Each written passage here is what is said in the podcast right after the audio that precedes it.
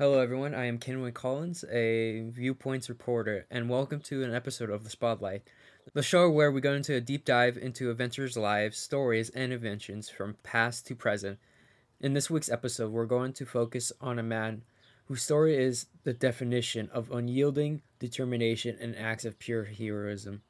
Self proclaimed Black Edison, his name is Garrett Morgan an African American inventor who's credited with inventing the hair straightener gel, the signal light, and his most widely known invention, the gas mask. Morgan was born on March 4th, 1877. He was one of 11 children to Elizabeth and Sidney Morgan, both of whom were former slaves. His parents' background and race posed many challenges for him to overcome. Many credited Morgan's cultural background to his success in business and economical decisions. Morgan grew up in Paris, Kentucky, where he spent a small portion of his time in a segregated school, studying only until the sixth grade.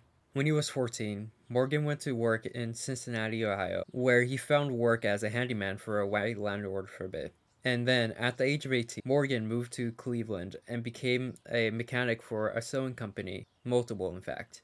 And this is where he found his first success in innovation, in business. Morgan was credited as a natural born problem solver, and he proved that statement when he created a belt fastener for sewing machines that increased productivities for factories while he was working as a mechanic. And then he began to sell this invention to companies he worked for for $150 a piece, which would have been equivalent to 3,895 and 25 cents in today's currency.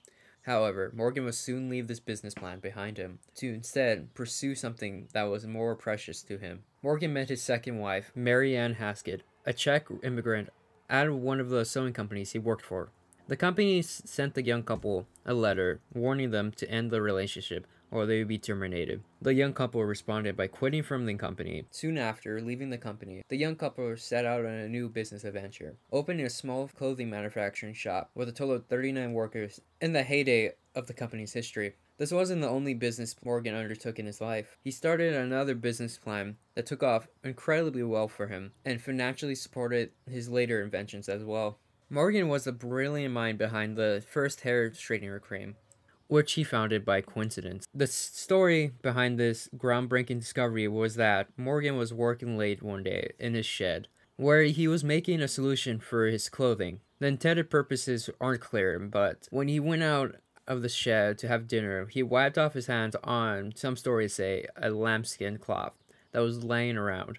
He came back later, where he was surprised to find that lambskin cloth's bristles went from curly to perfectly straight. Morgan began to further research the solution and later perfected it to the point where he perfected it to the point where he began to test the product. He first started testing this new product on his neighbor's Airedale terrier. The concoction worked so well, in fact, that when the neighbor saw the dog, he didn't even recognize it. The concoction worked. The neighbor refused to believe that the dog was even his to begin with. After testing on the dog, Morgan soon began testing on himself. As history has it, the hair strainer worked without a hitch. Soon he started distributing the gel and starting up the business, G.A. Morgan's Hair Refining Company. Soon after, Morgan went on to invent the gas mask. The primary intention for this venture was aimed at firemen so their safety and success rate increased in times of rescue inside a building with toxic fumes. The gas mask was called the safety hood. The mask functioned by having two tubes extended towards the ground, with a wet sponge filter to collect fresh air outside of one of the tubes. The other tube was designed to safely release the exhaled air of the user to avoid suffocation. He filed for a patent on August 19, 1912. Before selling his safety hood, Morgan reached out to J.P. Rockefeller and his financial advisor on how to sell this product. They both advised him to remove himself from the product due to his race. The suggestion worked, and Morgan went as far as hiring a white actor to play the inventor, and Morgan himself playing as a sidekick to the inventor as a Native American character named Big Chief Mason to guarantee sales from the fireman. Morgan had great success from the suggestion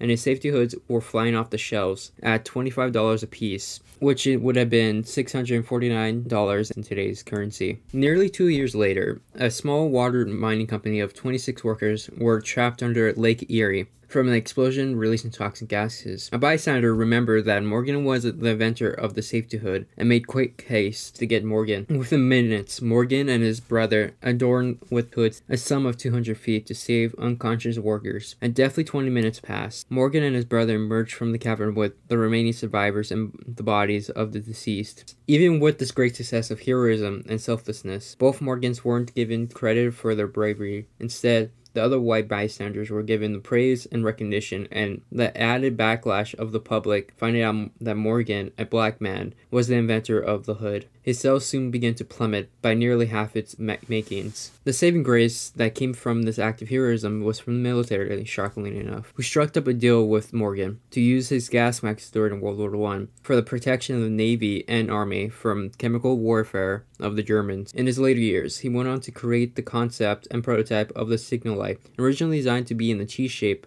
with the writing stop and go along each side of the contraption. During the early 1900s, Carriages were still commonplace for the public before the auto before the automotive took place, and Morgan set out to help with this day-to-day threat of the people. He filed for a patent, including ones from Canada and Britain as well, to ensure the credit and invention wasn't stolen from him, and he received the patent in November 1922. He later sold the patent to a company called General Electric to ensure his invention made it to the public. The deal was worth 40k, which is about a million dollars in today's standard. The government made it public to everyone that Morgan was in fact the one behind the invention. His work didn't end there though. Morgan also pursued social activism as well as as well proud member of the Cleveland Association of Colored Men and a national association for the advancement of colored people, while also making numerous donations throughout the years to black only colleges. In his last remaining years, Morgan began to lose his eyesight from glaucoma in 1943, spending the last 20 years of his life behind blind. And on July 27, 1963, in Cleveland, Ohio, Morgan, one of the world's most unyielding inventors, passed on,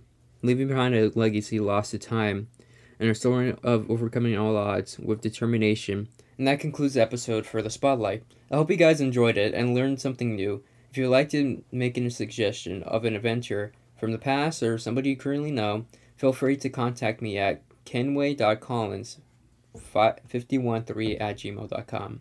Also, please check out Viewpoints at www.viewpointsonline.org and follow us on Twitter and Instagram at RCC Viewpoints. See you later.